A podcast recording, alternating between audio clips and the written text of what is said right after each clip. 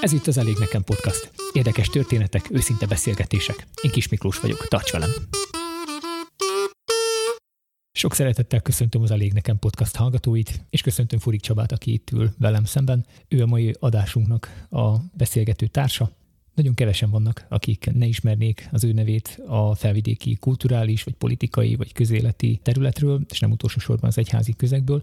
Csaba, bemutatkozásképpen arra kérlek, hogy mondd el, mit tartasz te fontosnak magadról. Most lehet megleplek, mert ezen gondolkodtam, hogy én azt mondanám, hogy ilyen kisgéresi református magyar ember vagyok. Ha nagyon röviden kellene összefogni, akkor ez az, amit vállalok. Nem tudom, tehát nagyon ritkán beszélek magamról, nem tudom, mit mondjak el. Sok mindent csinálok, nyilvánvalóan közéletben is, egyházban is, családban is ugye igyekszem, mert valami azért mindig a másik rovására megy.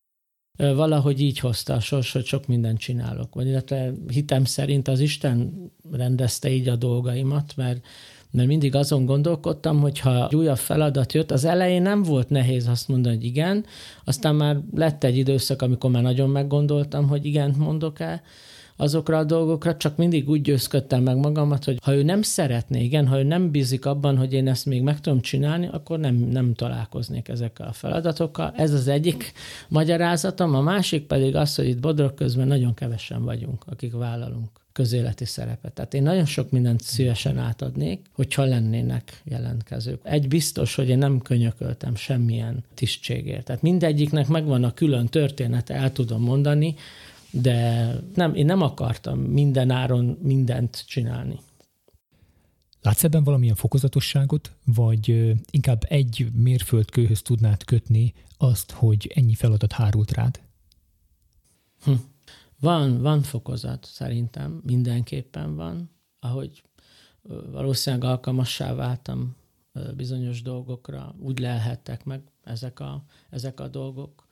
Például az egyházi szerepem az, ugye 2010-ben az új lelkészünket avattuk, és akkor volt egy beszédem, és a Fazekas László püspök jött utánam, hogy én hol vagyok. Hát én mondtam, hogy itthon vagyok, Géresben, hogy hol a helyem. Mondom, én a helyemen vagyok. Én gondnok voltam, ugye akkor gondnok is voltam az egyházban, polgármester voltam, megyei képviselő, de azt el kell, hogy mondjam, hogy tehát tanárként kezdtem a pályafutásomat, tanárként 95-ben, szeptemberében, és én 11 év után váltottam, aztán polgármester lettem, közben voltam szabadidőközpontban is egy néhány hónapot, és a polgármesterséggel az, hogy megyei képviselő vagyok, az kiegészíti. Tehát ezzel nekem nincs semmi gondom, azt mindig magyarázom, hogy ez a kettő jó így. A falunak, akiket képviselek, higgyék el, hogy az jó, hogy vagyok. Rengeteg információ, rengeteg segítség jön ezáltal a falunak is, meg nem csak falusi képviselő vagyok a megyén, hanem a Bodrogköznek. Tehát én hitem szerint, aki engem fölhív és segítséget kérjen, azoknak mindenkinek megpróbálok segíteni. Tehát most Kaposon vagyok iskolatanásban, tehát hogy megmaradjanak az osztályok a létszámokkal, ha hívnak máshonnan, más iskolából, vagy a gimnáziumból, Helmetszen, és akkor próbálok segíteni. A magam erejével a helyzet nem rózsás, nagyon nehéz, de próbálok segíteni. Tehát polgármester lettem 2007-ben, és 2009-ben jöttek, hogy akkor menjek megyei képviselőnek, és nagy meglepetésemre nyertem, vagy bejutottam, nem nyertem, elég sokat. Magam sem tudtam, hogy honnan szereztem, vagy 3700 fölött, szóval nem tudtam. Persze aztán voltak nehéz pillanatok, mert másodszor már kevesebbet. Ott volt egy iskola, ugye megjelent a modern politika, a lejáratás, amiben igyekeztem kimaradni, de lehetett látni, és aztán a harmadik körnél megint nagyon sokat kaptam. De valószínűleg azért, hogy én azzal, ami ártott, vagy én azzal szembenéztem. Tehát ott főleg oktatásügyel volt gond, és volt egy olyan találkozó, nagyon sok tanárt meghívtak, és és én akkor más miatt hívtak oda, de akkor én úgy éreztem, hogy el kell mondanom azt a problémát, ami ott politikailag gerjesztett probléma volt, hogy megszűnnek osztályok, vagy mi egyszerűen, ha nincs elég gyerek, akkor a megye megszüntet, de nem szüntette meg magát az iskolát, és ezek így jöttek le, és én ott láttam egy fordulópontot, hogy a tanár kollégáim, akikkel én x évvel ezelőtt még én is tanár voltam, ugyanúgy a másik oldalon ültem, tehát nekem az nem volt távol, hogy mi az, hogy tanárnak lenni, vagy milyen gondokkal küzdenek. Ott volt egy fordulat, amikor én azt hiszem nem futottam el azelől, hogy én tudtam, hogy nem arra kíváncsiak, amiért engem oda hívtak, hanem amiatt. És én akkor kiálltam, mondtam, hogy engem most azért hívtak ide, de engedjenek meg 10 percet, hogy én elmondjam, hogy az hogy történt. Vagy hitték, vagy nem hitték, aztán a következő megmérettetésen láttam, hogy végül is többet kaptam, de nem ezért csináltam. Egyszerűen úgy gondoltam, hogy ezt a nyitott lapot be kell fejezni, hogy lapozni tudjak. Úgy éreztem, hogy ezt meg kell tennem. Úgyhogy így lett, 2011-től vannak ilyen Magyar Közösségi Pártjában tevékenykedek. Igen, hát megtalált jó néhány tisztség benne. A legnagyobb az országos elnökségben lenni. Lett volna esélyem mást is, öt már megálltam. Tehát már volt, amikor megálltam most az elmúlt évben, mert úgy gondoltam, hogy nem biztos, hogy jó, hogy tovább lépek. Tehát most már tudnom kell, hogy meddig lehet. Viszont lehetett volna lehetőségem, de nem érzem, hogy kihagytam volna. Tehát hál' Istennek azt én rendbe raktam magam. Ott, amikor ki kellett mondanom, hogy nem, azt tudom, hogy életem egyik pillanatát azt tudtam, azt éreztem. Tehát vannak ilyen nem megvilágosodás, vannak ilyen pillanatok az ember életében, amikor tudja, hogy most én indulhatok jobbra is, balra is, de bánni nem bánok semmit. Tehát van nekem elég dolgom itt, van feladat rengeteg, úgyhogy azt csinálom. Soha nem könyököltem a közéletbe, se csak mindig ott, én maradtam ott, igen, tehát kerületi tanácsnál, és egyedüli MKP-s képviselő vagyok, és akkor engem választanak meg, igen, tehát nem mást, hogy aki a legmagasabb pozícióban van, idézőjelben legmagasabb, akkor annak kell vinni a kerületi dolgokat. Hát csinálom, amíg kell. Nagyon reménykedem, hogy újra tudjuk magunkat szervezni, bár ez nagyon nehéz a közéletben, hihetetlenül nehéz, és jönnek utánam, de azért a Bodrogköz éppen egy olyan távoli vidéke a központtól, távoli vidéke, ahol nem könnyű embereket lenni feladatokra, és nem jönnek csak úgy, hogy ők vállalnak feladatot. Arról egy kicsit beszélni nekünk, hogy miért érezted úgy, hogy egy adott ponton meg kell állni, és most már nem szabad többet vállalni? Hát mert amit a bemutatkozásnál kihagytam, mert még volt egy második mondat, hogy nős vagyok, igen, fehér férfi vagyok, és van 3 fiam. Feleségem, és van 3 fiam. Ezt felejtettem elmondani, hogy kisgési református magyar vagyok, tehát hogy ezt még hozzá kellett volna tennem, mert ezek is fontosak. És majd, ha lesz kérdés a családod, szóval én sokkal tartozom nekik. Tehát ez nem úgy van, hogy ha hétközben én polgármester vagyok, mert aki polgármesternek rengeteg dolga van. Tehát én ha tudok, nekem nagyon meg kellett küzdeni azzal, hogy én 2007-ben polgármester lettem, és éjjel-nappal azt csináltam. Nekem meg kellett tanulnom leválasztani, hogy hazajövök a családba, és ez a feleségemnek is megkilódott azzal, hogy persze őt nem kell érdekelje minden, és nekem is meg kellett tanulnom, hogy ha hazajövök, az már nem az. Mert addig meg csak tanítottam valószínűleg, mert azt töltötte ki az életemet, nem tudom, tehát lehet, hogy maximalista az ember, és ez nem jó, ez nem mindig jó. Én állandóan elégedett nem vagyok magammal, tehát ha valaki azt gondolja, hogy el vagyok szával, nem hinném. Engem mindig az visz előre, amikor azt látom, hogy ezt még talán jobban is meg tudnám csinálni. Évről évre jobban. Nagyon ritkán mondom azt, hogy na ez már jó, ilyet már mondtam, hogy igen, ez már jó. Én látom a dolgokat, amik nem tetszettek, vagy jobban kellett volna. De mindegy, aztán rájöttem, hogy ezt csak én látom. Meg mások mondják nekem, hogy én maximalista vagyok. Amikor én leülök beszélgetni, és akkor azt mondják, hogy de te tényleg nem látsz dolgokat? És akkor én ugye elmondom őszintén, és azt mondják, hogy te tényleg nem látod, hogy nincs veled annyi baj, amennyit te magadban harcolsz. Aha. És ennek a kicsit önpusztító harcoknak már érzem is, hogy van hátulütője. 50 vagyok, tehát tényleg sok minden másképp kell gondolnom, meglátnom. De engem ez az állandó nem elégedettségem vitt mindig tovább. meg ugye a közösség, hogy faluban polgármester lettem egyszer, csak én azt gondoltam, hogy még nem kellene, de engem, amikor már megszólítottak harmadik, negyedik ember szót, hogy nem indulok el, akkor elgondolkodom, hogy mégiscsak most kell. Én másképp láttam, azt mondtam, hogy nem akkor, és mégis sikerült, nem akármilyen arányokkal, akkor láttam, hogy én nem láthatok mindent. Ugye fiatalon az ember azt gondolja, hogy én mindent látok, én mindent tudok, és akkor meg kell tanulnom, hogy de nem biztos, hogy én látom jól a dolgokat, hogy a falusiak jobban látták azt, de azóta igyekszem nekik megfelelni, meg igyekszem megfelelni annak a pozíciónak, amit vállaltam magamra. Azt tudtam, hogy az teljesen más munka, mint amikor tanár voltam, amit nagyon szerettem. Tehát nekem nagyon jó volt, csak az is úgy történt, hogy mások mondták, hogy menj már, most már mást kell csinálni. Mások mondták, én nem láttam, hogy mást kell csinálnom, de azt viszont azt a cezúránál láttam, hogy nagyon másképp kell csinálnom, és tudtam is, az ellenlábasaim azt hiszik, hogy én majd nem fogok megfelelni, de valószínűleg ez a fegyverem. Hogy azt hiszik, de minden erőmmel azon voltam, hogy ha már én ezt bevállaltam, akkor azt úgy kéne csinálni, hogy annak legyen is értelme. Nem nekem, hanem a közösség számára, akiért vállalom.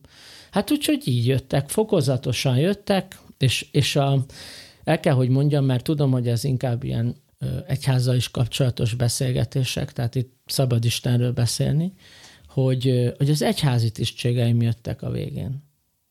És akkor már, mert én tudtam, ugye hétfőtől péntekig polgármester vagyok, megyei képviselő, és ehhez még ami, aztán már voltak MKP-s dolgaim is, és akkor hova szorítsam még az egyháziakat, ahova ugye Rimaszombatba menni kell szombatonként, vagy Komáromba, és az a szombat. Tehát amikor más otthon van szombaton, akkor én reggel 6:30 autóba ültem, vagy 6-kor, mikor, hogy, és elindultam Rimaszombatba, és éjfélkor fejeztük be a zsinati tanácsot, tehát nem volt ez könnyű. És akkor maradt egy vasárnapom jobb esetben. Hogy mondjam, nem panaszként mondom, mert hát ha ráültem és biciklizni akarok, akkor biciklizek, igen, de azért van mit csinálni. Van Szabó Lőrincnek egy verse, ugye a Különbéke a vers, és azt mondja, hogy ha nem tudom, a szó szerint idézem, már régen tanítottam, régen tudtam jobban, hogy tehát a vers lényege az, hogy az ember a dolgait csöpögtetve, lassanként kapod meg, igen?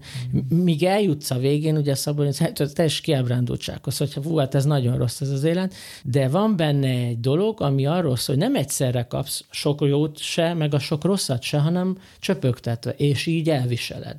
Erről szól a Különbéke, amit megkötsz. Úgyhogy én szerintem az irodalom engem, meg a történelem, amit szeretek, vagy szerettem is, engem úgy megedzett, mert bizonyos helyzetekben eszembe jutottak bizonyos sorok.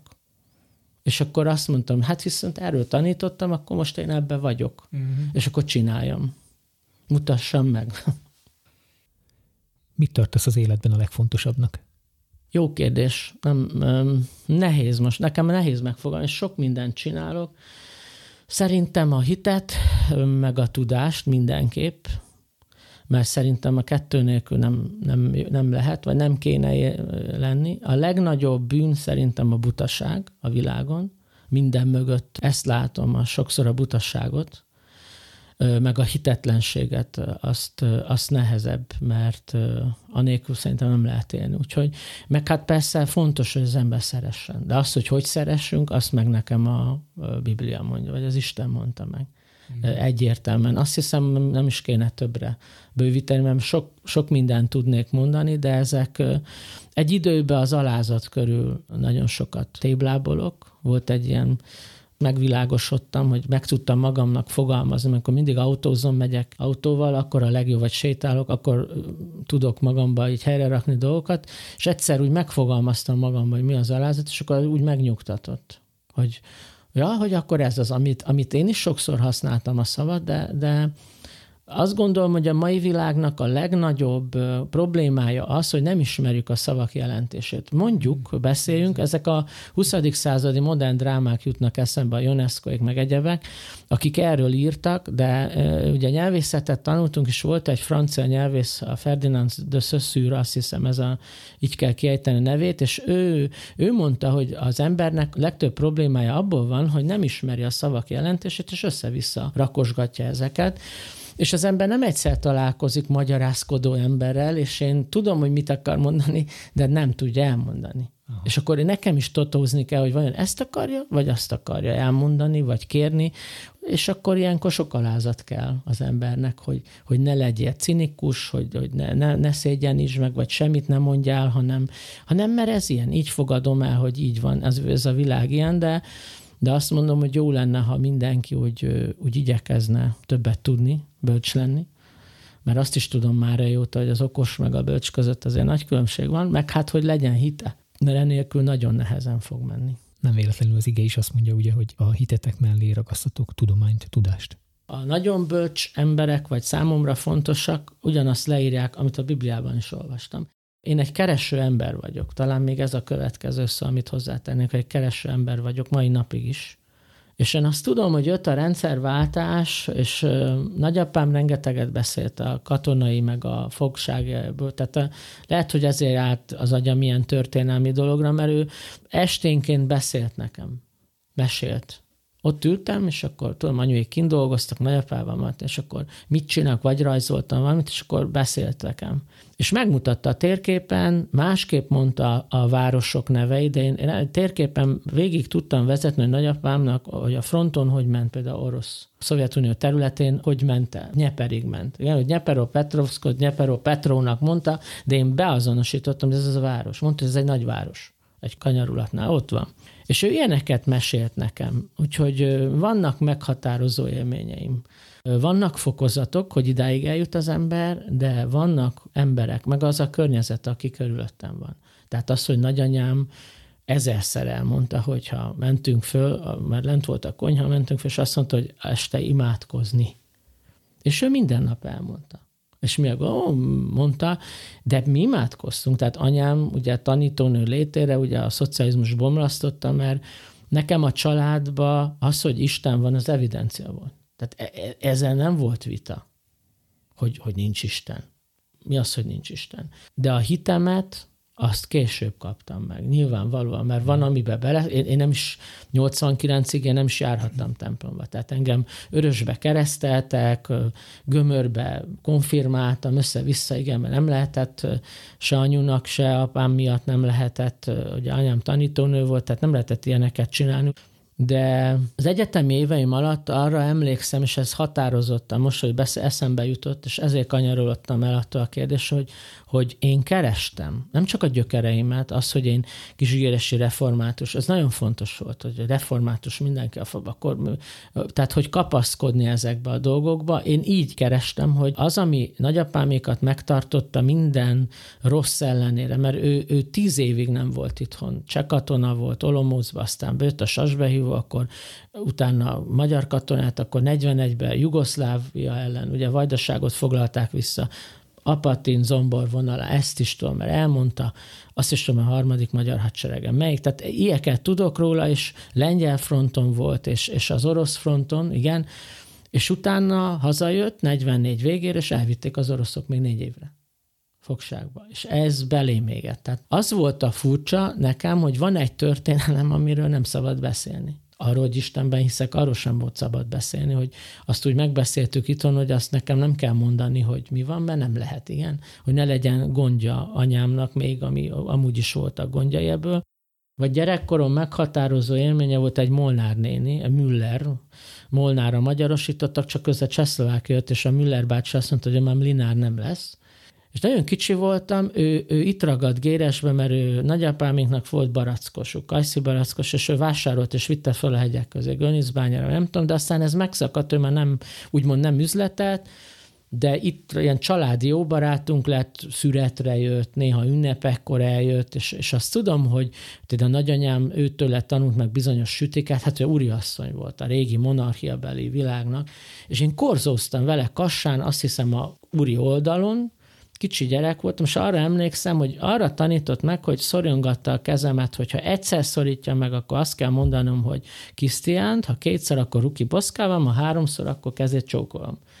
És hozzám gagyogtak nénik, idegen nyelven, gőzöm nem volt, ő mindenkinek elmagyarázta, hogy ez Kisgéresből van, Csabika, de megtanította, hogy kell visel, 3 évesen.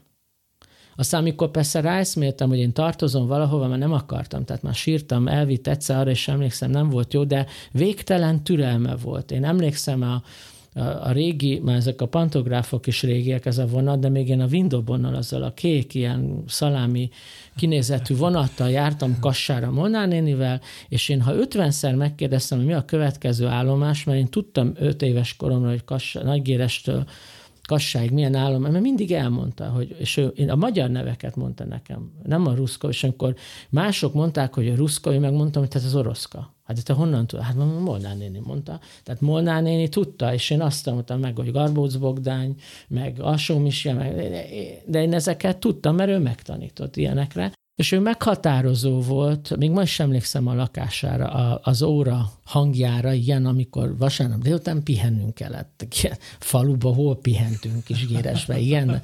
És akkor apám hívott telefonon, és akkor kezét csókolmot köszöntem, meghajoltam, és bevertem a fejem a radiátorba, mert azt mondta, hogy meg kell hajolni. Szóval vannak ilyen élményeim, és ezek, miután én ezekre emlékszem, szerintem ezek meghatározóak. Ezek is. De nagyapám is nagyon, vagy nagymamámnak az útravalója. Tehát sok ilyen van, édesanyám, tehát vannak ilyenek, és ezek fokozatosan állnak össze. Így utólag úgy látom, hogy ez mind egy irányba rendezte a dolgaimat, akkor az úgy nem tudtam még, de így, hogy öregszem, akkor így össze tudom rakni, hogy mindennek volt valami cél, semmi nincs véletlenül. Azt mondtad magadról, hogy kereső ember vagy. Elhangzott az is, hogy mások szerint van benned egyfajta maximalizmus, egy tökéletességre törekvés. Van olyan, hogy Furik Csaba elfárad? Hát hogyne. Egyre gyakrabban. Van. Azt nem tudom megfogalmazni, hogy ez milyen, akkor én nagyon egyedül vagyok. Én magányos vagyok amúgy. Ezt senki nem hiszi el, de én sokszor akkor nagyon magányos vagyok, nagyon el tudok fáradni, és ma már sokkal nehezebben tudok relaxálni, tehát nagyon keresem, hogy mit olvassak újságban, könyvben, ami engem fel tud tölteni. Azt is mondanám, hogy szinte eszelősen, mert érzem, hogy kiégek. Tehát az ember ki tud égni, sok munkában el lehet fáradni, még akkor is, hogyha nem mindig az agyamat tornáztatom, egyszerűen rengeteg teher van, úgyhogy persze elfáradok, el tudok fáradni, és akkor mindig keresem, hogy töltődjem fel, vagy mi az, ami... Akkor hazamenekülök. Nem akarok sehova menni, persze a feleségem szeretne, mert én annyit mászkálok, és ugye ő megmondja, hogy szeretne menni, de ő is megbékél, tehát mondja, hogy jó, akkor most a szüleihez megy, vagy régen könyv, valami zene, bármi jó volt, ma már megelégszem, ha egy szó. Egy olyan szót kapok, amiből én nekem érzem, hogy föl tudok tölteni. Tehát vannak fokozatok ebben is, hogy régen sokkal nagyobb elvárásom volt, egy istentiszteletet meghallgattam, ilyen vagy, és akkor úgy, az ma is lehet, tehát ez nincs kizárva. De tudom, hogy a sok elfáradásomban már gyakran tartok egy mondatnál, egy jó mondatnál, vagy egy jó szónál. Hogy egy olyan szó, ami úgy oda talál. Én Münchhausenként húzom ki magammal, saját magam haját a földből. Ezt nem tudják sokan, de ez így van. Eszedbe jut, fel tudsz most idézni olyan szót vagy mondatot, ami legutóbb előre mozdított? Hát, gondolkodnom kell rajta, de tényleg így van, hogy az alázat is ilyen volt, hogy amikor én arra rájöttem, hogy én azt hogy fogalmaznám meg magamnak, azt már azóta meg se tudom fogalmazni, akkor az olyan megvilágosodás, és úgy valahogy megnyugtatott. Én tudtam tovább menni, hogy jó, hát de hát akkor ez is benne van, az életemmel, ez is a része, menni kell tovább, de nem jut most, nem tudok. Hirtelen nem tudok. Egy jó mondás... Hogy mondjam, a füves, például a Márai füves könyve, mondok egyet, amikor még nagyon volt időm olvasni Márainak, a Kassa őrjárata, az a könyv. Mert engem a világ sorsa is foglalkoztat, mert nincs elég bajom még a világ sorsát is, ugye? És azon lepődtem meg, hogy Márai hogy a fenébe látta előre, hát hogy ne látta volna. Látta előre, hogy mi van. Tehát amikor olvastam a sorait, és azt mondtam, hogy hát itt él köztünk. Tehát ugyanaz van leírva a modern ember gondolkodása, a világ, a tömegeknek az uralmáról, a hatalmáról. Én ebben nem hiszek. Én tudom, hogy van tömeg, csak én azt tudom, hogy minden ember egyedi. Te is, én is, mindenki. Mások, nem lehetünk ugyanazok, viszont az értékeink lehetnek ugyanazok. Csak most már az érték sem számít. Egy középkori tárgy, amit elkészített a mester, azért sok pénzt kell adni, de az az egyedi volt. Lehet, hogy tudott hasonlókat csinálni, de nem volt ugyanaz. Ma meg a tömeggyártás van, tucat van, és azt mi eldobjuk, az szemét lesz. Nem is ér annyit, ugye? Egy mobiltelefon 2 év után el kell dobni, meg mit. Tehát mi szemetet gyártunk igazából, és nem olyan dolgokat, ami valami miatt nagyon fontos. A nagyanyám még generációja volt az, amelyik tudta, hogy abban a világban élt, ahol ez még természetes volt. Ők is szemeteltek, csak az ő szemetük fa volt, meg gyékény, meg szalma, meg nem tudom én mit. De mi szemetünk már más. És ezt nagyon nehéz az embernek megtanulnia, hogy azzal, hogy valamit kikiáltanak modernnek, azzal persze veszélyesebb is, mert hát ebben az esetben lehet nem az a legjobb példa, ez a mi szemetelésünk már más kategória, az övék, az lebomlott, és nem volt vele gond. Valahol azt olvastam, hogy a történelem során folyamatosan váltakozik, vagy ciklikusan váltakozik az én és a mi központúság. Szerinted most hol tartunk? Én. Minden. Ego, mindenki.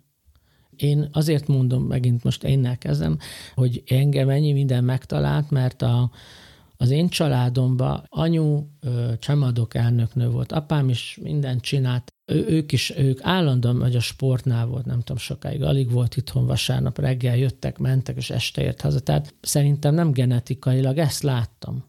És aztán még elmondták, így rakom össze az életemet most, hogy a 2 dédnagyapám is bíró volt, ezt most raktam össze néhány éve, hogy én tudtam, csak úgy nem állt össze a kép, és akkor fenébe, hogy a Rácz nagyapám, a Déd nagyapám építette az Oncsát. Nem ő, hanem az Adorjányi Győző lelkész volt az. Hát ő volt az ész, a nagyapám bíró volt, de ő volt az ész, aki tudta, hogy hova kell menni, mit kell csinálni. Az Adorjányi Győzőnek lehet köszönni, hogy az Oncsa megépült, az Országos Nagycsaládosok alapítványa vagy alapja. És egy falurész született. A másik meg a románok elvitték, a géresi dédnagyapám meg, hogy a románok, és ezt az öreg Adorjányi Győzőnél a papnéni mesélte nekem még a 90-es évek elején, amikor ő élt, hogy a másik, a Géres, azt hiszem Mihály nagyapám, meg hogy a románok elvittek minden tehenet, ilyen kis alacsony mokányember volt, és hogy elment a tehenekért, és hogy mindet visszahozta, azt mondta, agyba, főbe verték, de mindegy szálig minden tehenet, mert hogy mindet megismerte. Hogy ő mondta, hogy ez is még Géresi, meg ez is Géresi tehén, és hogy mindet visszahozta, hogy ő mondta nekem, hogy hát ilyenek voltak az őseid. Persze, hogy utána engem érdekelt, hogy de hogy reformátusok is voltak, hittek Istenben is. Tehát mindig azt szoktam mondani, hogy egy jó vers, egy jó regény, vagy egy jó zenei mű, bármi, az egy utazásra hív. Mindig, amikor mondtam a gyerekeknek, hogy most mi elemzünk majd, akkor utazzunk egyet, valami téma körül. És az a jó mű szerintem, amelyiknek a végén én ott állok, és magamra ismerek. Ott vagyok benne én is. Tehát, hogy amikor lehet, hogy tükröt tart, de abban a visszatükröző ott van az ember maga. Igen, tehát én azt tartom jó műveknek, vagy jó dolgoknak. Lehet egy vers nagyon pici, amikor nagyon sok mindent ad. Ratkó Józsefre is így találtam rá, hogy van egy vers, ami az emberfa. És azt mondja a vers, hogy minden emberben fa lakik, s ágaira fészkel a hit. És dalol, mint valami madár, míg le nem üti a halál. És akkor jöttem rá, hogy a hit az ajándék. Nem akarok filozófálni, de az ember sorsa hasonló a fáihoz. Tehát minket Isten itt megteremtett, ez a teremtett világ, ami körülvesz, abban a fa is ott van, a természet. És az ember sorsa a fának is a sorsa. Ugyanolyanok vagyunk. Nagyon egyszerű jelképek. A fának van gyökere, van törzses, van ága. A fent, a közep és a lent. Igen, és a múlt, a jelen és a jövő. És a ágaira fészkel a hit. Magyarán nem a fa része, a hit egy ajándék, mert azt kapom. Most lehet, hogy én lettem olyan szerencsés, hogy megkaptam ezt a hitet, remélem, hogy megvan még ez a hitem, hogy ki ne akarna az életben ajándékokat. Mindenki szeretné. Én ezt próbáltam a gyerekeknek is elmagyarázni, hogy én nem akarom, hogy te úgy legyél hívő, hogy én parancsba adom neked, az egy ajándék. Visszatéve a fára, meg azért fontos ez, mert ezekkel az ősi elképekkel lehet megérteni az ember helyét a világban, meg hogy kell csinálni. Gyökér nélkül, a gyökér nélküli fa az eldől, az kidől. A jó fának van jó gyümölcse, igen, a rossz fának rossz gyümölcse van. melyik fára figyelünk oda, amelyiknek vastag törzse van, gyönyörű koronája van, és esetleg a nap elől is odabújhatunk az árnyékába, vagy ha eső jön, vagy a szél fúj, a törzsével véd. Szóval ilyen emberfákra van szüksége, és nem csak egy nemzetnek, hanem a közösségnek, hanem a családoknak is. Ilyen emberfák, akik védik, de úgy tudja védeni, hogy 1000 szállal kapcsolódik a gyökereibe. Igen, tehát 1000 szállal kapaszkodik, nem kapcsolódik, kapaszkodik a gyökereibe, a földbe, és az az anyaföld. Azt olvastam, hogy a fának, ha egy gyökér részét elvágod, akkor egy ág része elhal. Igen, hogy mondják, hogy tükörképe a fenti, a lentinek. Igen, hogy akkor érdekes, hogy minden ember a gyönyörű, arányos, szép fákat szereti. És hogy lehet? Ha jó földbe ültetik a fát, akkor az jó gyümölcsöt fog teremni. De be kell ültetni, és a gyökerével azokat a nedveket magába kell szívnia. És a mai ember pont ezt nem kapja meg. A tiszta forrás nem kapja meg, mert minden, hát így mondom, hülyeséggel traktálják, és nem kapja meg a tiszta forrás dolgait. Nem ültetik jó földbe.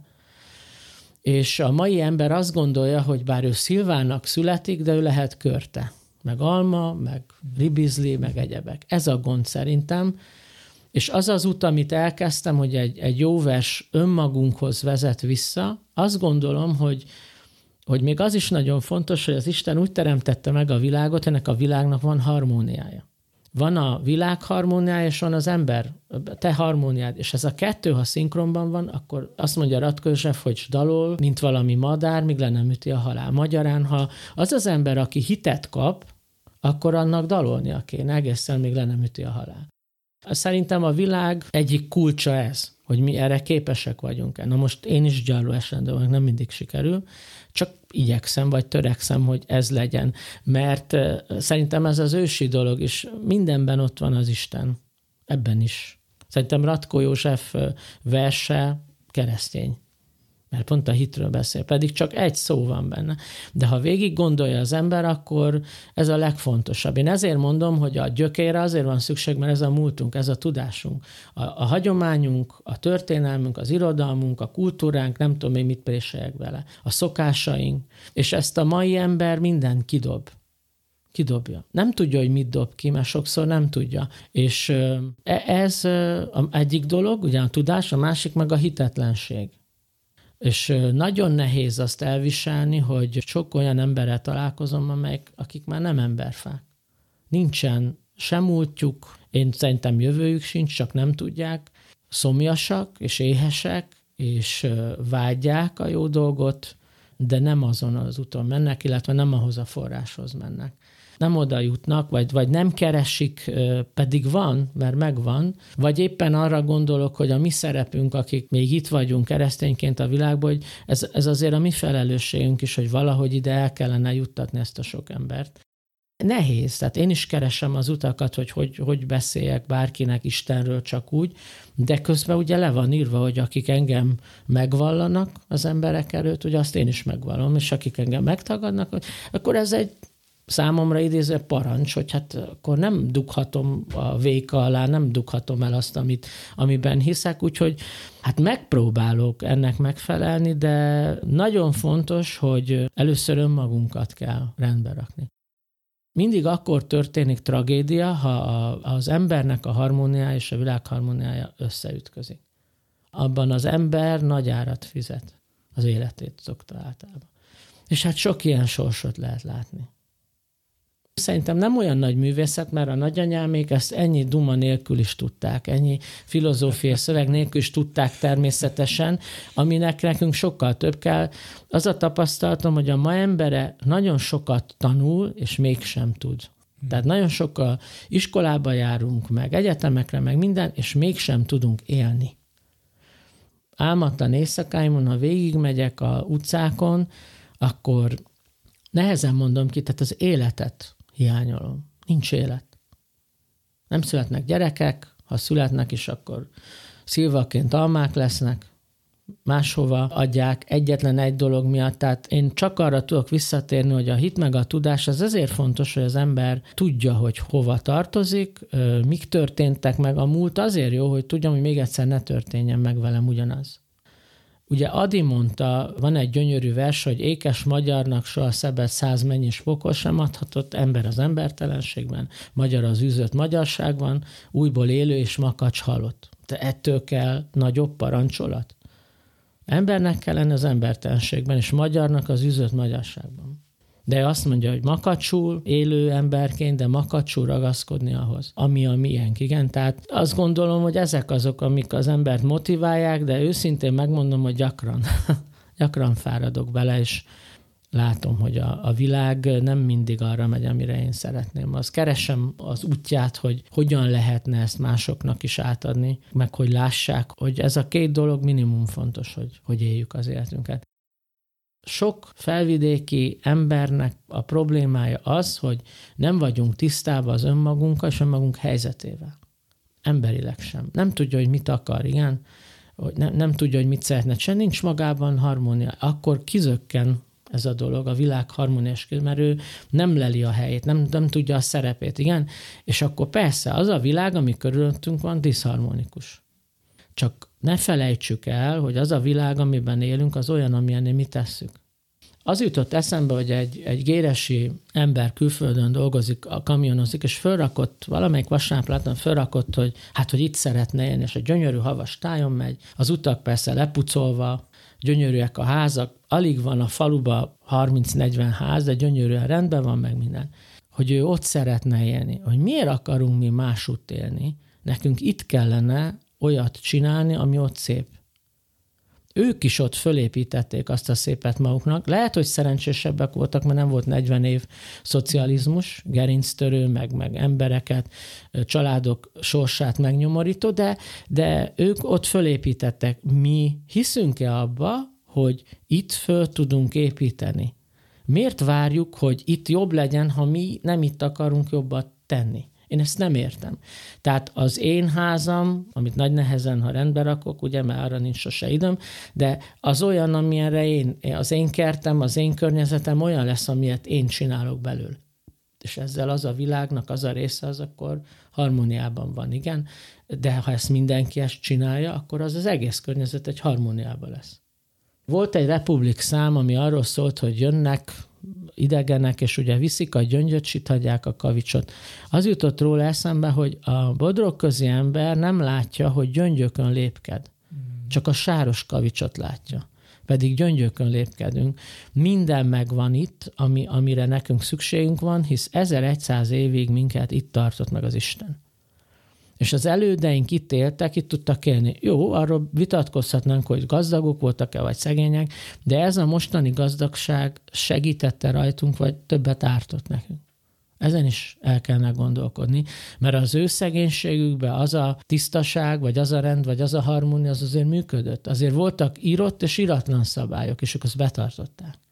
Ahogy tudták, nyilvánvalóan, nem mindig, de mindig ez jut az eszembe, hogy furcsák vagyunk mi, hogy vágyunk valamire, ami a másé, és a magunkét meg nem csináljuk meg. De csak rajtunk múlik, hogy milyen lesz. A bodrogközi magyarság sorsa, vagy a bodrogközi ember sorsa, a felvidéki ember sorsa, csak rajtunk múlik, hogy mi mit szánunk neki. Ha vannak álmaink, nem mondom, hogy mindig álmodni kell, de jó, ha vannak terveink vagy álmaink, akkor az lesz, amit mi hiszünk. És ha mi hiszünk egy feltámadásban, akkor az lesz. Ezért hiányolom, nagyon fájó az, hogy nem látom az életet. Akárhogy nézem, öregek, nem nősült, meg egyedül van, meg egyebek, és akkor ha belegondolok, mert nem is gondolok bele, hogy mi a jövő, az élet, és nem látom az életet, és 30 évvel ezelőtt ebben a faluban volt élet. Születtek gyerekek, akartak a jövőről gondolkodni. Most annyi történt, hogy nyilvánvalóan nagyon rossz helyzetben vagyunk, de akik maradtunk, nekünk hinni kell abban, mert nekünk kell csinálni. Miért azt kell nekem? Itt kéne azt a szép világot megvalósítani, mert én szerintem egy ritka, gyönyörű helyen lakunk. A beszélgetésünk vége felé közeledve, megkérhetlek arra, hogy foglald nekünk össze, hogy miben látod ezt a dalt, ezt a dalolni akarást, vagy az utat efelé, a dal felé, ahogy említetted a versben, az idézetben? Szerintem az az alap, amit mondtam, a hit meg a tudás, igen, tehát Isten mentsen meg minket buta tanároktól és hitetlen lelkészektől, szoktam mondani, meg olyan orvosoktól, akik nem értenek a szakmájukhoz, vagy mérnöktől. Hogy mondjam, nem lehet tovább lépni úgy, hogy nem tudom, hogy ki vagyok. Én nem tudom, tehát 10 évente van ez a népszámlálás, összerezzenünk, hogy mennyien fogjuk vallani magunkat annak, aminek hitem szerint mindenkinek természetesnek kell lenni, holott én tudom, hogy ez nem természetes. Nyilvánvalóan. Hát azért rezzenünk össze, mert tudjuk, hogy az emberek fejében, a lelkében egy vihar van. Igen, nincs harmónia ebben, nem tudják megfogalmazni. És én nem tudom, hogy hol romlott el, mert mindenkinek tennie kellene a dolgát ebben. Próbáltam kimondani dolgokat, azt hittem, hogy az is segít, nem tudom. Tehát, ha valaki almafalétére szilvafa akar lenni, és állandóan lila szilvákat akar teremni, közben nagy piros almái vannak, igen, tehát mi nem fogadjuk el azt, hogy mi ide születtünk magyarnak. Nincsenek véletlenek, tehát Isten akar velünk valamit, nem véletlenül születtem ide magyarnak és reformátusnak, és Kisgéresbe, Örösbe, akárhova. Azt gondolom, hogy nagyon sok mindent el akarnak tőlünk venni, vagy meg akarják zavarni a fejünket, és ezzel van gond. Az én nagyapám azután a 10 évnyi nyomorúság után, amit háborúkból, meg a gulágon át megélt, hazajött, házat épített, meg hazát. És úgy halt meg, hogy ő magyar ember, magyar református ember. Nem volt 8 elemje szerintem, mert ő nem járt annyit. Ő mégis tudta. Akkor mi a baj a mai világgal, hogy x évig tanulunk, és nem tudjuk a helyünket, nem tudjuk a szerepünket, de hogy a fenébe volt az, hogy ők tudták. 50 éves koromban jöttem rá arra lehet, hogy ez nem jó történet, majd kivágott, hogy a torból jöttek haza nagyapámék, kicsit boroztak, és elénekelték a himnuszt, és nagyanyám szitta, hogy Pista, hát honnan jössz haza, és a torból, és akkor énekel, és azt mondta nagyapám, hát de Jancsi jó magyar ember volt, hát neki el kellett énekelni a himnuszt. Azon gondolkodtam, most ugyanígy utazás közben jutott ez a sztori eszembe, és helyreállt, mert meg nagyanyám mondta neki ugye a szocializmusban, hogy Pistát el fognak vinni, és azt mondta, engem? Hova tudnak elvinni már? Mondta a 4 év 20 napig gulágút, azt mondta, engem? Nem félt. Hát mitől? Hát azt mondta, oroszok lerúgták a vesét, félgyomra volt, mi lehet ettől rosszabb? És ő ezt mondta, nagyem, engem, hova visznek el? Hát mit tudnak velem csinálni? És nekik ez evidens volt. És azon gondolkodom, hogy a mai fiatalok egyrészt ismerik a himnusz szöveget, és el tudnák énekelni.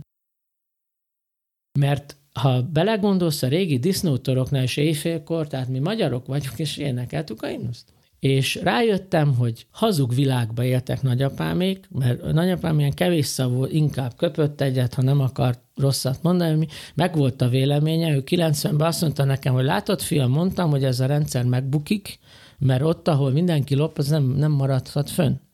Ez örökké nem maradhat így. Azt mondta, ez egy nagy hazugság. Ez nem maradhat fenn. Ezt így nem hagyja az Isten.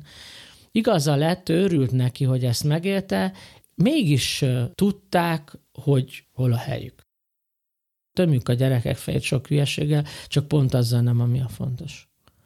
Hogy tudják. Igen, és utána meg be vagyunk rezelve. Talán úgy kellene tanítani a gyerekeinket, talán nem kellene egy nyelv miatt egy identitásváltásra kényszerítenünk a gyerekeinket, mert más egy nyelvet tanulni, mert Gönnizbányámat, anyámat is fölküldték, hogy tanuljon meg szlovákul a német városba, ahol mindenki tudott magyarul, és amikor anyám már nagyon nem tudott megszólalni, akkor a boltos néni megszólalt, és azt mondta, hogy Icuka, az van oda, hogy még 10 tojást kérem, mindent tudtak róla, és akkor anyám átátott szája, hogy akkor ez a nén is tud magyarul, mindenkit mondta, hogy így kell, majd holnap jössz, és akkor majd begyakoroljuk, hogy mondod el szlovákul. És akkor arra jöttem rá, megint egy profán példa, hogy lehet megtanulni, hogyha van egy olyan közeg, amelyik a gyerekeinket befogadja 2 hétre, 3 hétre. A gyerekeink úgy fognak tudni megtanulni, hogy olyan közegben vannak, de olyanok, akik segíteni akarnak rajtuk, hogy te tanuld, mert nem kiröhögik, mert nem bántják, mert én is úgy tanultam meg szlovákul, hogy ott kellett lennem olyan közegben. Mert ez minden nyelvvel így van. angollal is, minden, azért mennek Angliába, ez teljesen normális, és erre nem jövünk rá 100 éve, igen, és őjük a gyereknek az identitását, a gerincét, a múltját, mindent elveszünk azért, hogy tudjon szlovákul. Ez valami kimondhatatlanul feldühít az ilyen, és egyszerűen belekeseredek, hogy már ki mindenki mondja azt, hogy a legfontosabb a szlovák nyelvtudás. Szerintem nem. Szerintem embernek kell maradni, meg magyarnak. És kell tudni szlovákul, és nyilvánvalóan. De azt nem így érem el, hogy mindent feladok. Ez nem igaz. Ez már számomra lehetne egy másik szó, hogy ez már nem a hűség. A hit azért a hűséggel nagyon összefügg.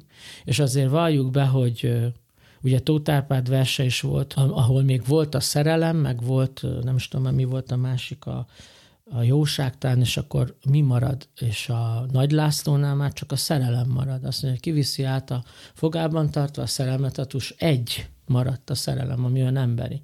És ha belegondolok, a világot nagyon lepusztították, nagyon kevés ilyen van, amiben bele tudunk kapaszkodni, de a szerelemben azért ott van a szeretet, tehát azért azt ott lehetne körbejárni. És én szerintem nagyon sok szomjas és éhes ember van. Csak hát a szomjas ember a pocsolyából is iszik. És rengeteg pocsolya van. Úgyhogy nem tudom, visszatérve, nem is tudom már honnan indultam, mert nagyapámról mégis tudtam, mi meg nem tudjuk, és én ezt nem tudom. Keresem a választ, hogy mi volt, de egy olyan közeg volt körülötte, olyan közegben éltek, ahol voltak szerintem evidenciák, és ma nem biztos, hogy így van. És ez baj, szerintem ez baj. Úgyhogy nem kellene tartanunk, egyszerűen vállalnunk én azt, hogy mi magyarok vagyunk, mert mi mások lehetünk. És szerintem az a bűn, hogyha az ember nem vállalja azt, amit. Mert akkor az a fa, akkor is olyan fa lesz. Igen? Tehát csak az, amire az Isten teremtette, szerintem minden más már szerintem nem a világ harmóniájával, meg nem a harmóniával függ össze. Az már szerintem diszonáns, és az már hamis. Hát én nem tudok mit mondani, mert nem csak pénz kell, érted, mindig a pénz. Nem a pénz kell, ember kell, aki megvalósít, amit megcsinálja. Amúgy a Bodrogköznek, ha van az a kérdés, szerintem munkahely kell, munkát kell. Tehát, mert nem mindenki tud pedikűrös lenni, hajfodrász, nem mindenki fog turizmusba, mert nincsen. Tehát itt kell munka, hogy akkor majd el fognak menni, aki itt dolgozik, lesz, aki menjen fodrászhoz, pedikűröshöz, meg masszőrhöz, meg mindenhová, mert munkanélkül, tehát nagyapámékat láttam, hogy dolgoztak éjjel-nappal. Tehát a munka az mindig fontos volt, hogy legyen mit. Tehát munkanélkül nem lehet, és ez a vidék sem marad meg munkanélkül. Nem elég az, hogy néhányan kitalálják, hogy mi van a Bodrogköz. Én örülök, meg jó, hogy kitalálják, de egyenlőre ezek nagyon családi vállalkozások, egyebek. Remélem, hogy ez tovább fog nőni, de 30 év késésben vagyunk, hogy akár már legyenek családi vállalatok, ahol van 100 ember. És az az ember, aki csinálja, az jó gazdája, nem csak a vállalatának, hanem az összes többinek, mert tudja, hogy rá vannak bízva. Amit látok, és ezt Márai is elmondja, hogy akinek sok van, arra, a Biblia is így mondja, akinek sokja van, arra sok bizatik. Tehát akinek több van, annak nagyobb is a felelőssége. Mindenféle szempontból. És mi is, akik pozíciókat vállalunk, nyilvánvalóan nagyobb a felelősségünk, de egyre jobban úgy érzem, hogy ez a káosz, ami körülvesz, egyre nagyobb. Egyre nagyobb. Tehát néha szkeptikus vagyok. Kétféleképpen látom a jövő, ha fáradt vagyok, vagy amikor jó dolgokra lelek, igen. Van egy szkeptikus, hogy nem látom, mert látom a 30 évet, ha nem látnám azt a pusztulást, ami van, akkor vak lennék. De a Bibliában az is meg van írva, hogy ha nem lesz ember, élő ember, akkor majd a kövek meg a csontokat fogom újra alkotni, igen. És akkor azt gondolom, hogy mert én is sokszor kerültem olyan helyzetbe, hogy azt mondtam, hogy Istenem, én eddig tudtam, innentől már muszáj vagyok rád bízni, nem tudom tovább csinálni. Most már gyere te, mondom ugye ilyen viccesen, persze nem így gondolom, csak az is fontos, hogy az ember bizonyos dolgokat Istenre is bízzon. És a családom is így van, mert engem nagyon keveset látnak. De az ember kénytelen megkötni a nagy különbékét, és akkor azt mondom, hogy ott vannak, nála vannak a legnagyobb biztonságban. ha én nem vagyok, akkor muszáj vagyok bizonyos dolgokat, hogy segíts abba, hogy most rád is bízom őket, mert hát nem tudok mindig ott lenni. Meg arra emlékszem, hogy volt egy olyan autó voltam, és akkor az ember a halállal is találkozik, hogy mit kezdjen ezzel. És fiatalon nagyon gyorsan rájöttem, hogy figyelj, hát én beülök az autóm, és mindent betartok, belém jöhet akárki. És akkor azt mondtam, hogy hát a te kezedben vagyok. Én igyekszem mindent úgy csinálni, hogy kell. Nem igyekszem, csak úgy kell, mert akkor életben maradok. De én tudom, hogy ez nem ilyen, és emlékszem arra a pillanatom, hogy ez úgy megkönnyebbést az, hogy hát nem lehet, hogy én mindig attól rettegjek. És akkor azt mondtam, hogy figyelj, ezt most osszuk meg. Úgyis te döntesz a sorsomról. De amióta van családom, gyerekem, azóta nem biztos, hogy így gondolom. Nem ennyire adakozó az ember, hogy akkor mégis rád bízom, pedig nyilvánvalóan erről is ő dönt, nem én döntök. Velük szemben viszont van adósságom elég sok, úgyhogy ezt majd igyekszem. Nem tudom, hogy de igyekszem ledolgozni. Sok erőt és sok áldást kívánok neked ehhez. Nagyon szépen köszönöm a beszélgetést. Köszönöm én is.